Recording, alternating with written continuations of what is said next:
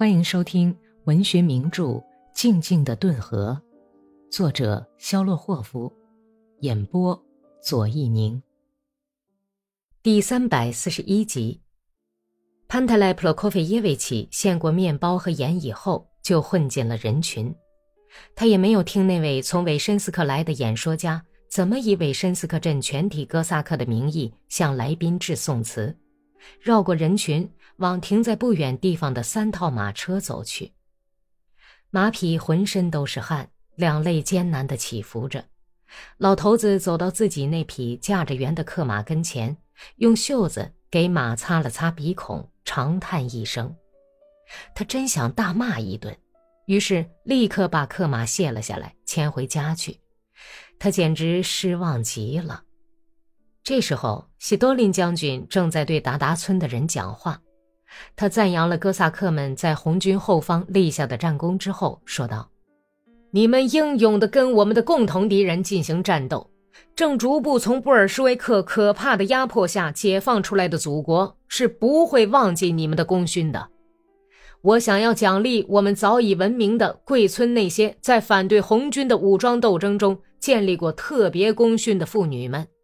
我请求我们这些哥萨克巾帼英雄们站出来。”我们马上就宣读名单。一个军官宣读了一张简短的名单，第一名就是达利亚·麦勒霍瓦，其余的都是些在暴动开始时被打死的哥萨克的寡妻。他们也都和达利亚一样，在希尔多波斯克团投降后，被俘的共产党员押送到达达村来的时候，参加过虐杀俘虏的暴行。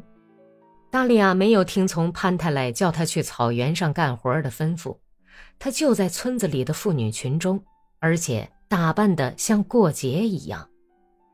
他刚一听见自己的姓名以后，就推开婆娘们，勇敢地走出人群，边走边整理着镶有花边的白头巾，眯缝着眼睛，略带窘态地笑着。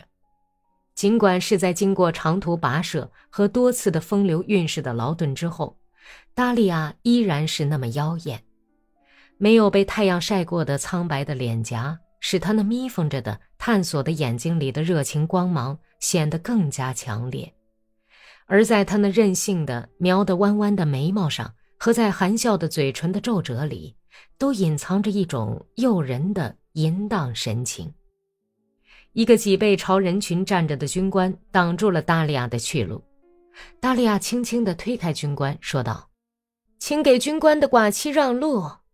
他走到喜多林面前，喜多林从副官手里拿过一枚挂在乔治章缎带上的奖章，笨手笨脚的把奖章别在达利亚上衣的左胸前，含笑朝着达利亚的眼睛看了看。您是三月里牺牲的买了霍夫少尉的遗孀吗？是的。现在还要请您领五百卢布的奖金。顿河军司令阿弗里坎·彼得洛维奇·布加耶夫斯基和顿河政府都很感谢您所表现的英勇精神，并向您表示深切的慰问，呃，对您的痛苦表示同情。达利亚并没有全部听懂将军对他说的话，他点头道谢，从副官手里接过钱，默默地微笑着，直盯着看了一眼还不老的将军。他们俩的身材差不多一样高。达利亚毫不客气地打量着将军枯瘦的脸，把我的毕德罗看得这样不值钱，还没有一对牛的价钱高。可是这位小个子将军长得还可以，是个合用的人。这时候，达利亚下流地想着，西多林盼望他立刻就走开，但是达利亚不知为什么迟迟不去。站在西多林后面的副官和几位军官都互相挑动眉毛。瞟着这个风流寡妇，他们的眼睛里都闪着快活的火花，就连那位英国上校的精神也为之一振。他整理了一下腰间系的皮带，倒动了一下脚，他那毫无热情的脸上也露出一丝类似微笑的神色。“我可以走了吗？”达利亚问道。“啊，可以，可以，当然可以了。”喜多林急忙允许说。达利亚笨拙地把钱塞到上衣里，向人群里走去。所有的被演说和仪式弄得厌倦不堪的军官们，都注意地看着达利亚那轻盈飘忽的步子。去世的马丁·沙米利的妻子摇摇晃晃地向西多利面前走去，在往他那穿着旧上衣的胸前别奖章的时候，沙米利的寡妻突然嚎啕大哭起来，哭得凄切悲痛。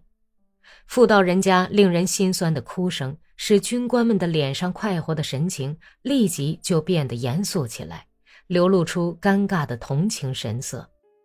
你的丈夫也牺牲了吗？西多林皱起眉头问：“掩面哭泣的女人默默的点了点头。他的孩子一大车都装不下。”有个哥萨克低声说。西多林扭过脸去，对英国人大声说道：“我们奖励那些在跟布尔什维克进行战斗中表现的特别英勇的妇女，她们之中大多数人的丈夫是在反对布尔什维克起义之初牺牲的。”这些寡妇为了给丈夫报仇，消灭了一大队本地共产党员。我奖励的第一名妇女，军官的夫人，亲手杀死了一个以残忍闻名的共产党政委。翻译官用流畅的英语译出，上校听完后低下了头，说道：“我赞赏这些妇女们的英勇行为。将军，请您告诉我，他们是和男人一样参加战斗的吗？”“是的。”西多林简短的回答说，急忙招手，请第三位寡妇走上前来。授奖以后，贵宾们很快就回到镇上去了。教场上的人开始匆忙走散，赶去割草。过了几分钟，待到汽车随着犬吠声消逝之后，教堂围墙旁边就只剩下三个老头子了。奇怪的年月来到了，一个老头子说，大大的摊了一下手，叹道。哎呀，从前打仗的时候要立下大功，要英勇出众，才奖给乔治十字章或者奖章。得奖的人是什么样的人呢？那都是些最勇敢的人，最不怕死的人。豁出命换十字章的人也并不是那么多。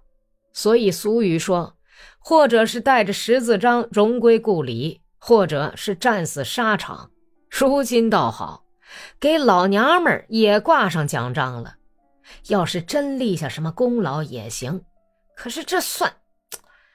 哎呀，哥萨克把俘虏赶到村子里来，他们用木棒子打手无寸铁的俘虏，这算什么英雄啊？你就是宰了我也想不通。另外一个老眼昏花、软弱无力的老头子岔开腿。不慌不忙地从口袋里掏出卷着的布烟荷包，说：“哎，他们辛奇尔卡斯克的长官们比我们看得清楚。大概他们那儿是这样考虑的：为了使大家的情绪振作起来，为了叫大家更愿意去打仗，应该也给老娘们吃点甜头。”所以又是奖章，又是五百卢布的钞票，哪个老娘们会不要这样的荣誉呢？有的哥萨克不愿意上前线，想躲过这场战争，那现在他在家里还待得住吗？老婆没白没黑的在他耳边嘟囔，就像布谷鸟一样，不住嘴儿的咕咕叫。现在老娘们个个都在想，也许他们会给我挂上一个奖章吧？呃，你这可是胡说了，费德尔辛家。第三个老头子反驳说：“他们应该受到奖励，现在奖励了，对吗？许多婆娘们守了寡，给他们点钱，这对他们在家务上是莫大的帮助。至于奖章，”那是为了勇敢才奖给他们的。麦利霍夫家的达什卡第一个出来惩罚了科特里亚洛夫，干得好嘛！上帝会审判他们的，这不能怪老娘们儿，她有杀夫之仇，所以才……在敲完岛钟以前，老头子们一直在争论和叫骂不休。待到钟声一响，三个人立刻站起来。摘下帽子，画过十字，恭恭敬敬地往教堂院墙里走去。您刚刚听到的是第七卷第十二章。